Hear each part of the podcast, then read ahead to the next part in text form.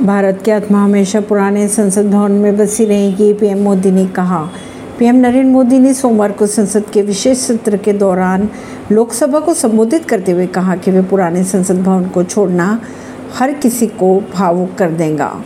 उन्होंने ये भी कहा कि पुराने संसद भवन को छोड़ना हर किसी को भावुक कर देगा। पीएम मोदी ने कहा कि इस जगह में बरसों बाद भी भारत और लोकतंत्र की आत्मा बसी रहेंगी।